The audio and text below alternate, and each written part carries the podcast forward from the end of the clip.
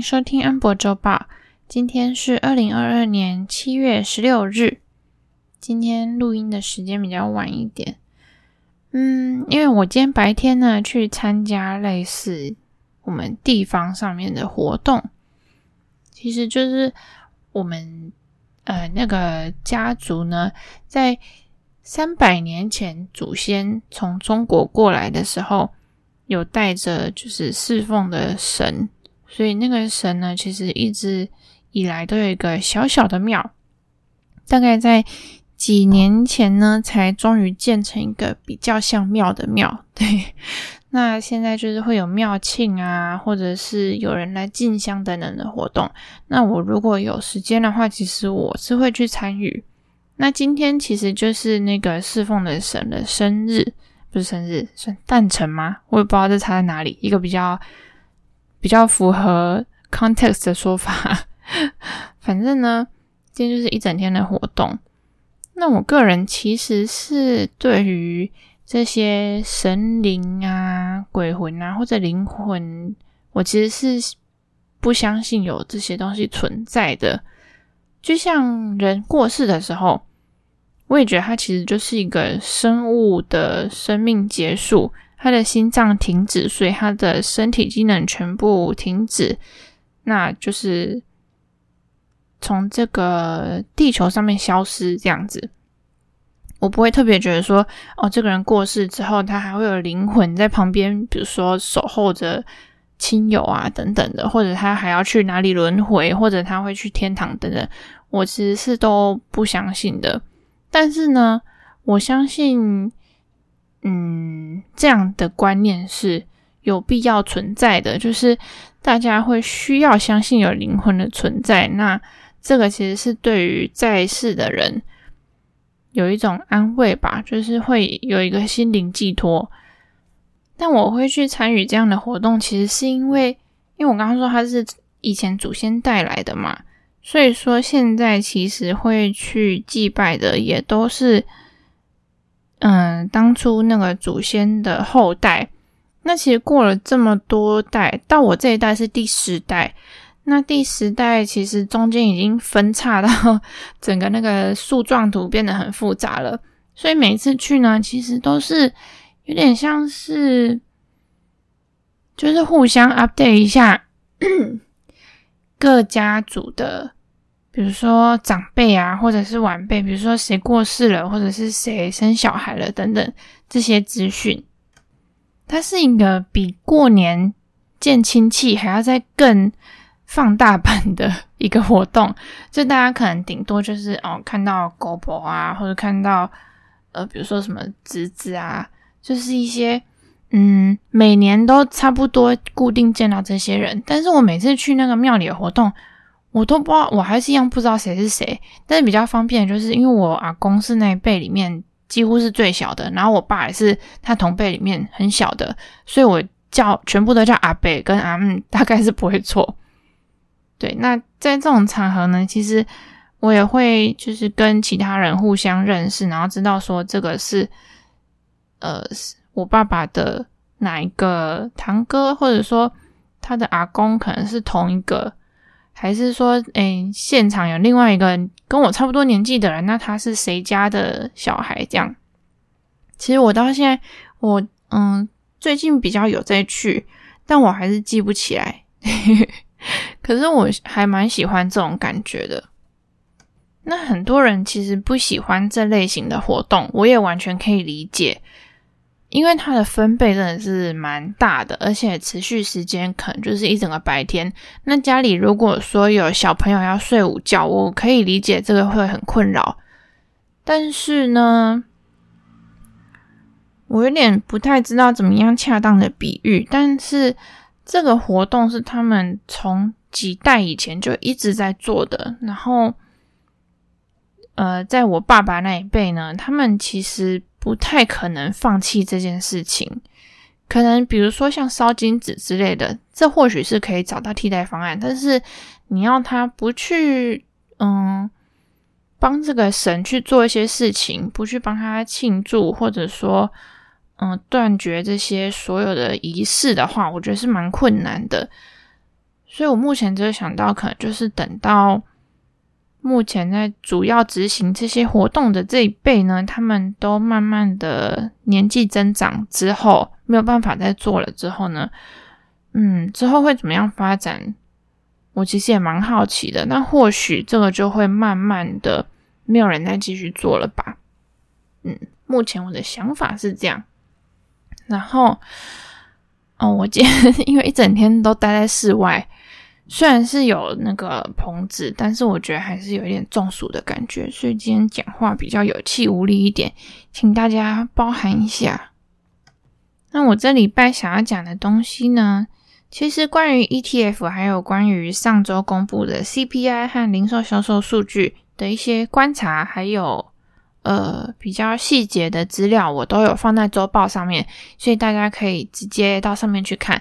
那我 Podcast。想要讲的是，下礼拜呢有一个航空展。这个航空展其实它对于整个市场的影响可能不是那么大，但是我觉得它对于航空公司还有飞机制造公司应该是会有一些影响。首先从飞机制造公司来看的话，目前是有传闻说达美航空有可能会在这个航空展上面。跟波音还有空中巴士签约买新的飞机，另外，呃，就是空中巴士呢，也据说是有接到好几家中国航空公司的订单。那他们的 CEO 其实就是有表示说，对于中国的复苏很乐观这样子。但是，嗯，我觉得好像没有那么乐观诶，就他们到现在区内都还是一直在做一些。呃，那叫什么？零星的封城。那空中巴士是没有在美股上市的，但是大家可以观察一下，或许波音会因为这些展会期间的消息有一些波动。那如果是另外从旅游业来看的话，就是从这些航空公司来看，嗯、首先。达美航空已经在上周公布财报了。那下周的话，其实还有美国航空跟阿拉斯加航空等等的。那么现在这些航空公司面临到的状况，其实是在旅游方面的旅客人数已经恢复到疫情前。那商务呢，还有差一些，但是也是在逐步的上升当中。但是他们其实在疫情期间已经就是裁员。蛮大一部分，那那些员工呢？其实你是很难用同样的条件把他们找找回来，而且呢，有些是就这样退休了，那你就等于你还要再找新的机师或者新的空服员，而他们又需要训练期，再加上呢，现在有些呃航空从业人员他们是不满意目前的工作环境或者是条件，所以又会发起罢工。所以他们现在其实是人力不足的状况，然后好像也有飞机不足，所以才会有上次我讲那个晶晶他们的那个八点档的时候，会有讲说他们那么想要赶快并购，就是可以补充飞机方面的缺口。那你也不用去买新的嘛，新的有可能定价比之前还要再更贵。那英国有一家 Heathrow 航空，不是 Heathrow 机场。他就是因为机场人手不足，所以甚至还要求航空公司不要再 卖暑假的机票了。然后他们还限制每日的，就是机场进出旅客人数。我记得原本好像是可能十万，然后他们把这个数字减少了四千之类的，大概是这个数字。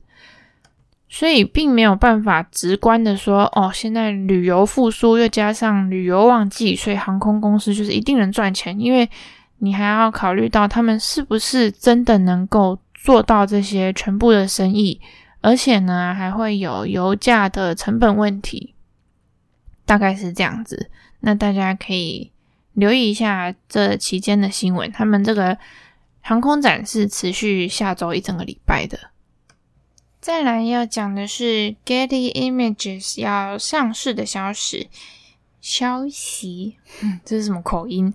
反正他们要跟要透过 Spec 合作的方式上市。那这间公司呢，我不知道大家有没有注意过，反正就是很多像比如说公司网站上面啊，他们不是都会有一个很 fashion 的 slogan，然后底下放那种大家在工作的画面。那些照片呢，当然不是那间公司自己去找 model，自己去找场景、找摄影师跟灯灯光师自己在那边拍照片，而是去用买来的。那买的来源呢，就是像 Getty Images 这种图库公司，他们会有很多的 contributor 啊，就是摄影师，可能把图片放在上面。那你可以透过购买授权的方式呢，就取得那间。那张照片的使用权哦，我现在一直吃螺丝。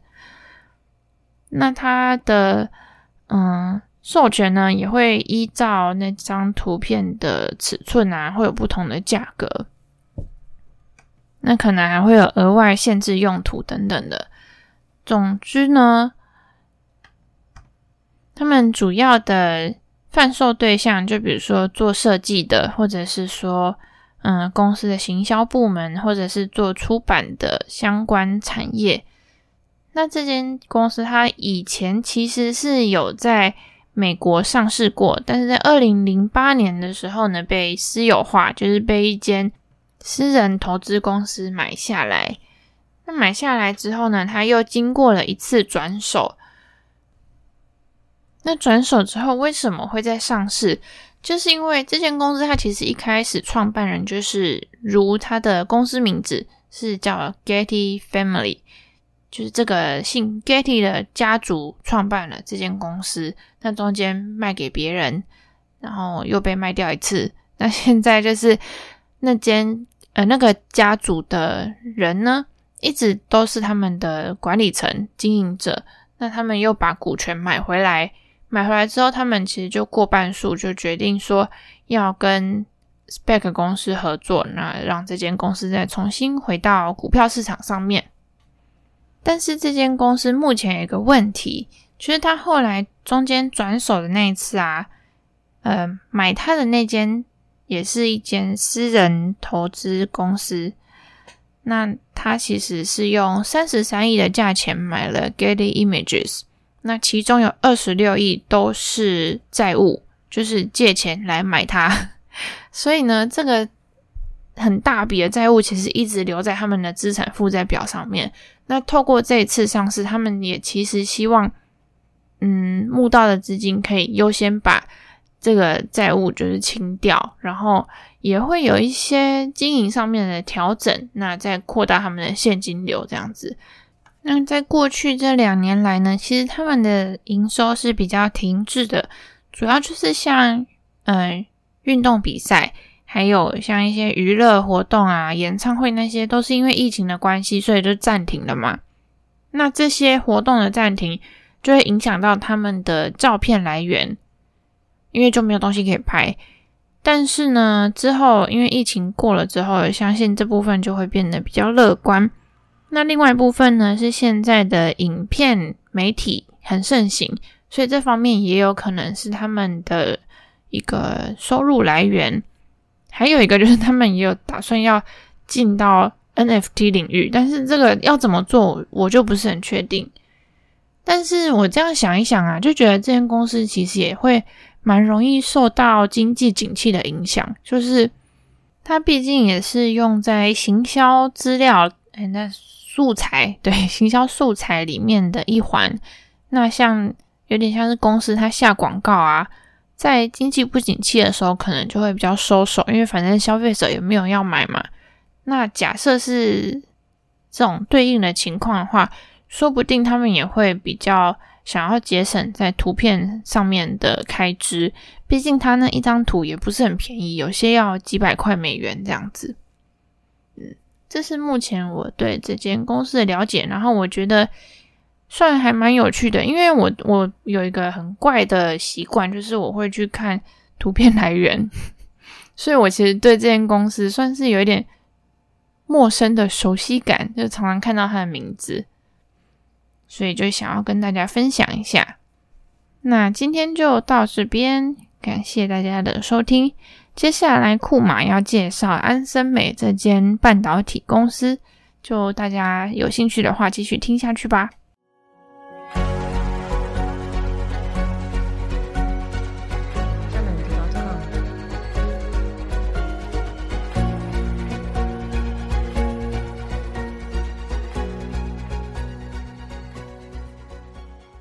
hello hello，大家好，今天是七月十四号。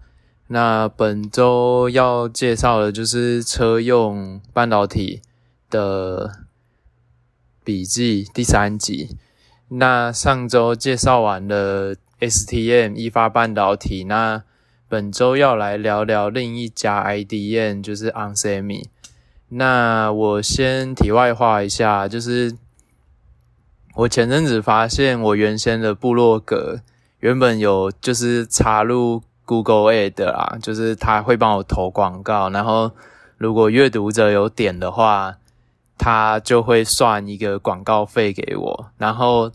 我这样子做了大概半年吧，有了我的部落格有十万个人观看，但是只有十六美元，这样就算了，因为我本来就不奢求会有很很多很多的收益啦，因为我自己写部落格一直以来就是当做自己的成长，我其实觉得像包含这一次忽然来录 Podcast 的，其实。对我自己的收获都是更多的啦，至少现阶段是这样。然后前阵子不知道为什么 Google 说我的部落格我有违反规定，他可能说我自己在刷广告吧，可是我没有，因为我没有那个时间，没有那么无聊。但反正他就因此把我的投广告的权限禁止掉，然后我就觉得干真的是很无言，就是。我带那么多流量给你，应该算多吧？然后十六美元而已，然后你这样也要禁，然后辗转之下，我就研究了一下，我可以把部落格转去哪里，然后我就发现，诶，其实现在有个东西叫做 Substack，在国外好像红一阵子啦。这其实就是蛮符合我需求的，就是我写完，然后可以直接 mail 给我的订阅者，然后他。可以选择的收费方式有两种，一种就是月费订阅制，但是我没有要做这件事情啊，就是我不会跟你不会收费这样。然后第二个方式就是它可以采乐捐制，这个就蛮符合我的需求的，就是它可以在文章插入可能一个收款连接、第三方平台之类的，然后。如果你们觉得对你们有帮助，然后你们也愿意给予一些鼓励的话，就可以扫 QR code，然后赞助我一些，就是鼓励这样子。然后我也是打算采全免费的方式啊，然后乐捐制。然后其实它也有另外一种变现的方式，是可以，如果说有人想要投这种投广告在我的部落格，我就可以。在我的文章中间插一个版面，帮你们推广，这样，它它这也是一种方式啊。好，所以主要就是介绍这个东西啊。大家记得我未来的东西都会放在这个 Substack 上，就是搜寻库马熊投资笔记，然后 Amber 也会把这个连接放在他的 Podcast 的说明，你也可以直接透过那个连接到那边，然后就不用害怕，勇敢订阅，因为。这个好处是我只要一发文章就寄到你的信箱，然后也不会跟你收费，对，所以你就可以第一手看到讯息，然后不用怕漏掉这样。那如果大家觉得文章有帮助，有闲钱，愿意给予鼓励，就欢迎。那如果没办法，手头比较紧，那欢迎帮我分享，这也是对我的另外一种鼓励。那。一样，先做一下免责声明，就我基本上是一个免费仔，所以资料来源都是免费公开的，在做整理。那在录这个 podcast 上也是走最低成本路线，所以如果有对音质之类的特殊要求，那可能听到这边觉得不舒服，那就可以暂停。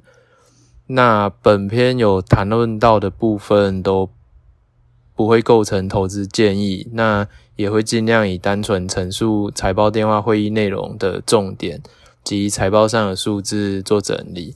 那也就是说，我为各位听众创造的价值在于节省您整理资料的时间，并不是给予任何投资建议。所以我也尽量不会去谈个人观点，避免造成彼此的误会。好，那我们就进入正题，我们来看 onsemi 安森美这家公司。那我的顺序会从它这一次五月的二二 Q one 财报开始，然后看到去年十月的投资者会议。好，它五月二二 Q one 的财报来看，它营收现在就是分成三个部分，就是第一个 Power，然后第二个 Sensor，然后第三个是 Other。然后公司预估的长期展望不变，就是二零二一到二零二五的营收 K 个是七到九趴，然后 Power 的部分 K 个是十五趴，Sensor 是十三趴，那 Other 是负六趴。然后来看到以产业细分来看，它汽车 Auto 的部分。预计二零二一到二零二五的 K 个成长是十七趴，那工业是七趴，那 Other 是负一趴。那 Auto 的部分就是一样，它也是分，它分三个部分。第一个是电气化，就是包含 SiC 碳化系，然后还有 IGBT。那第二个就是 ADAS，那它 ADAS 的部分是专注在 Image，就是。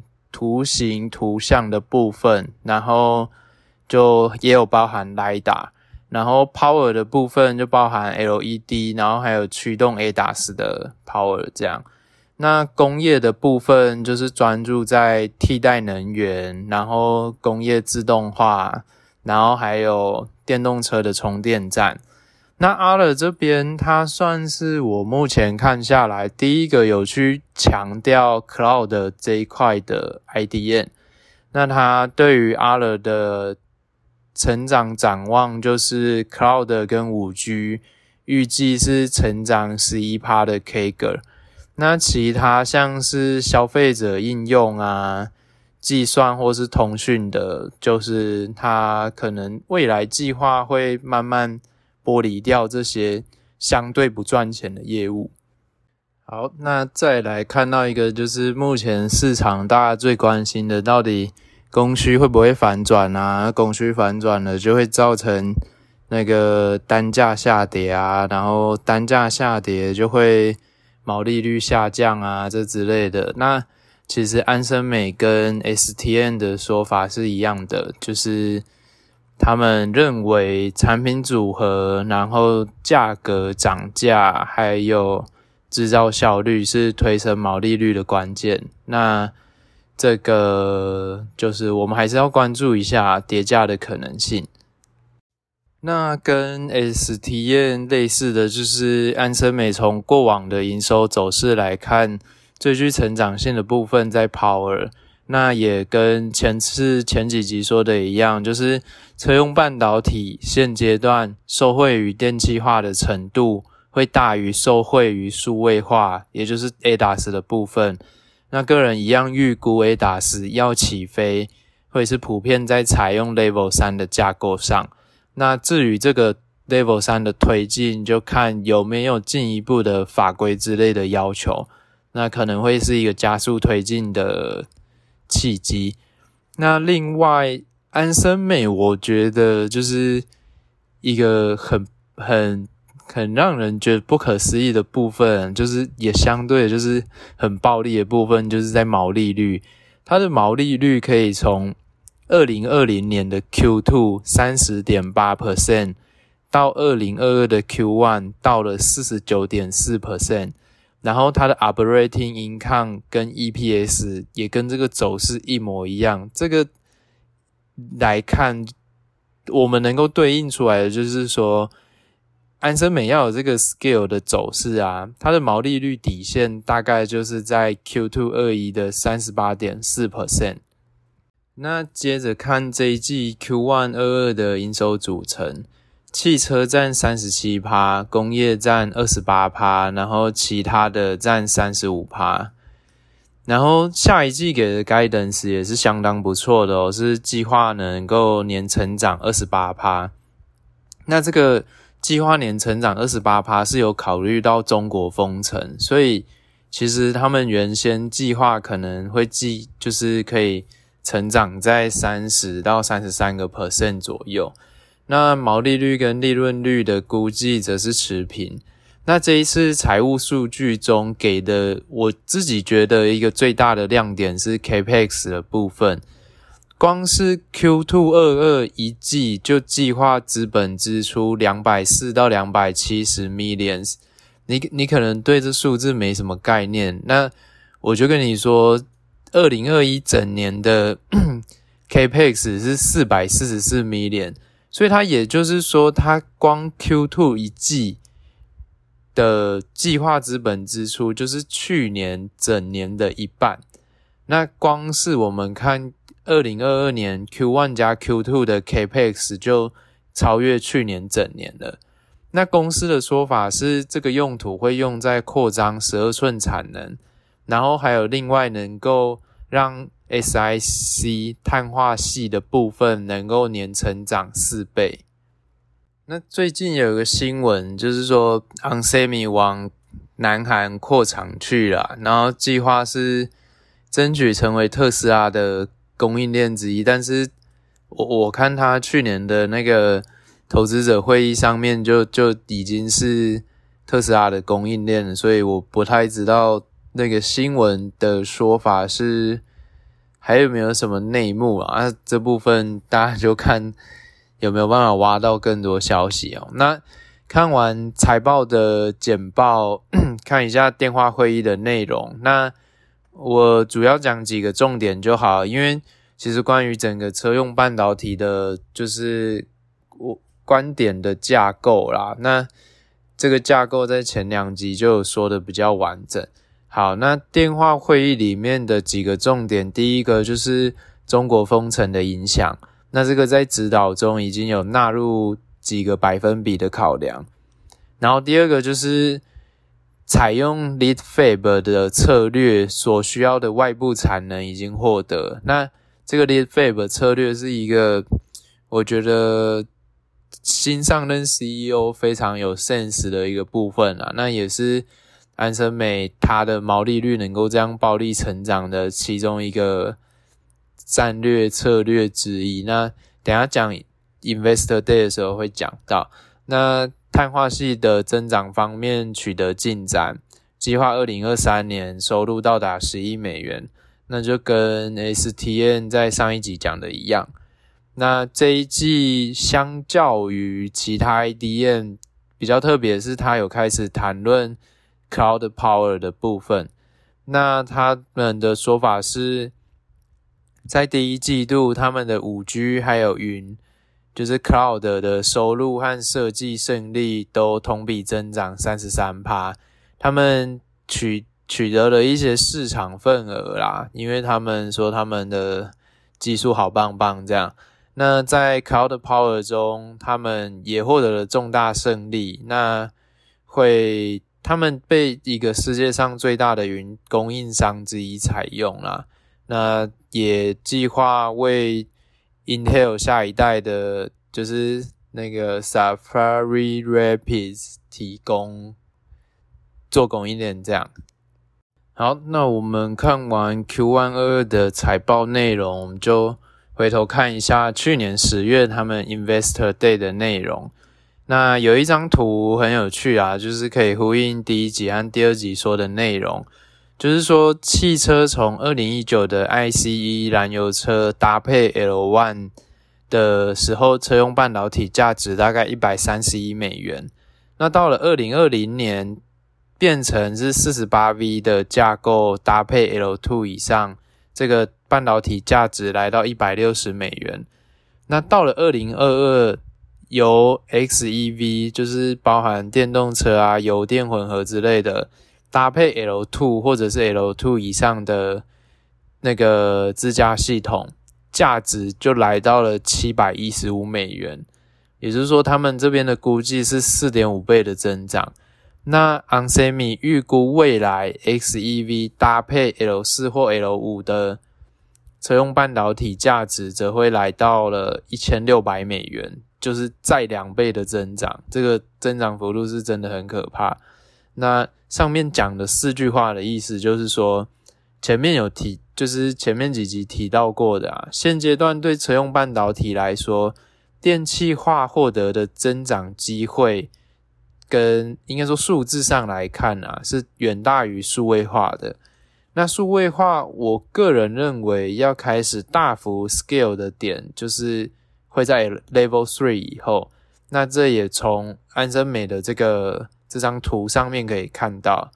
那所以像是这边要提到另一家 IDM，就是 NXPN 智浦，他在他们二零二一的投资者会议有直接说，他们不会加入竞争功率半导体的市场，他们要专注在 ADAS。然后像是那个 radar 雷达的部分，然后还有那个电源管理的部分，这部分就是 ADI 还有恩智浦啦，然后还有汽车以太网的部分。那所以我自己现阶段的选择就不太会去看 NXP，因为就像我说的，我个人认为现在电气化的受惠程度是大于数位化的。那接着一样，我们来看 onsemi 公开出来的客户名单。那有几个比较主要的啊，就包含有 Tesla，然后 SAIC 就是上汽集团，然后 BYD、BRD，然后 Toyota，还有 Volkswagen。那这几个主要就是我在第一集所说的，你可以关注的下游的电动车主要品牌上。那一样就还是看。目前啊，美国市场的增长率是有出来，然后但主要还是看中国跟欧洲的市场。现阶段啊，但明年可能又会不一样，所以就是要随时调整观点。这样，那可以发现，就是主要车厂都是他们的客户。那另外这个客户图上面也有 NVIDIA。那我没记错的话，NVIDIA 自驾系统的感测器相机的部分啊，合作伙伴之一就是 onsemi。那再来看到安森美的主要亮点，那它有四个策略。第一个就是它专注于盈利增长，所以它会逐渐退出动荡和激烈的竞争市场啊，尤其是消费性的部分。然后它退出的方式就是它开始采用 f a b l i t 的策略，这第二个。它这个 f a b l i t 的策略就是他把那些制造效率不好的厂，像是做四寸或六寸的都卖掉，然后改成发展既有厂的十二寸制造。那透过制造优化来提高毛利率跟稳定性。然后同时，也就是专注在汽车跟工控的市场，因为这个竞争比较少，然后利润也比较优。那第三个就是长期供应协议的部分，LTSA，这个他说提高了他们投资和产能规划的可见性。不过这个就一样，看看就好啦，就是什么美光啊、联电、台积电那些，也就是原本也是这样讲，但其实。最近的这种半导体循环下行的状况，其实都有受到影响。那第四个就是他们严格的成本控制，就是他们会让运营费用落后收入的增长。那投资研发获得产品的领先跟高回报，这个有点像罐头说法。不过，其实要清楚的是，在制造业里面呢、了解自己的成本真的非常重要，就是有很多公司，他有的知道自己的成本在哪，但是他营收没有过一个点的话，他的那个毛利率会拉不起来。那有的公司则是连自己的成本在哪都不知道，他就是一直做，然后一直赔钱。那这也是 Elon Musk 警示其他电动车新创。如果不专注在成本管控的话，就很高几率会死亡。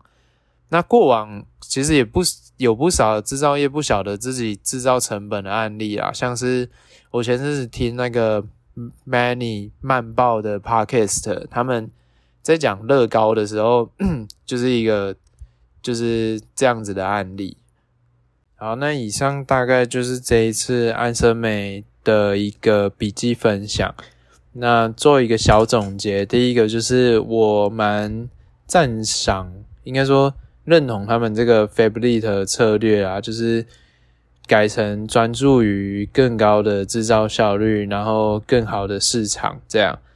然后第二个就是在车用半导体里面，我认为电气化还是目前受惠比较大的部分啊。那这部分 onsemi 也是占了一个很好的位置。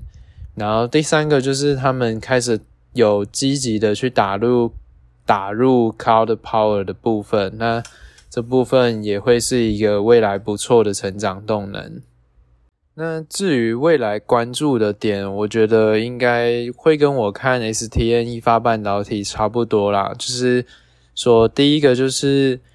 呃，现在消费性砍单的部分，然后他们有取得了更多的外部产能，那在这边会有一个营收加速的可能性。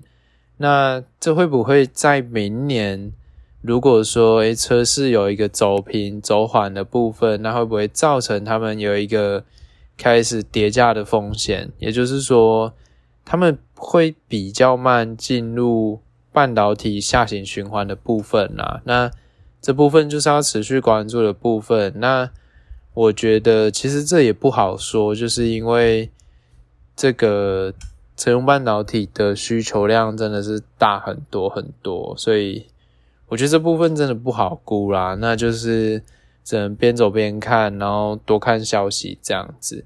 那以上就是今天的分享。那祝大家周末愉快。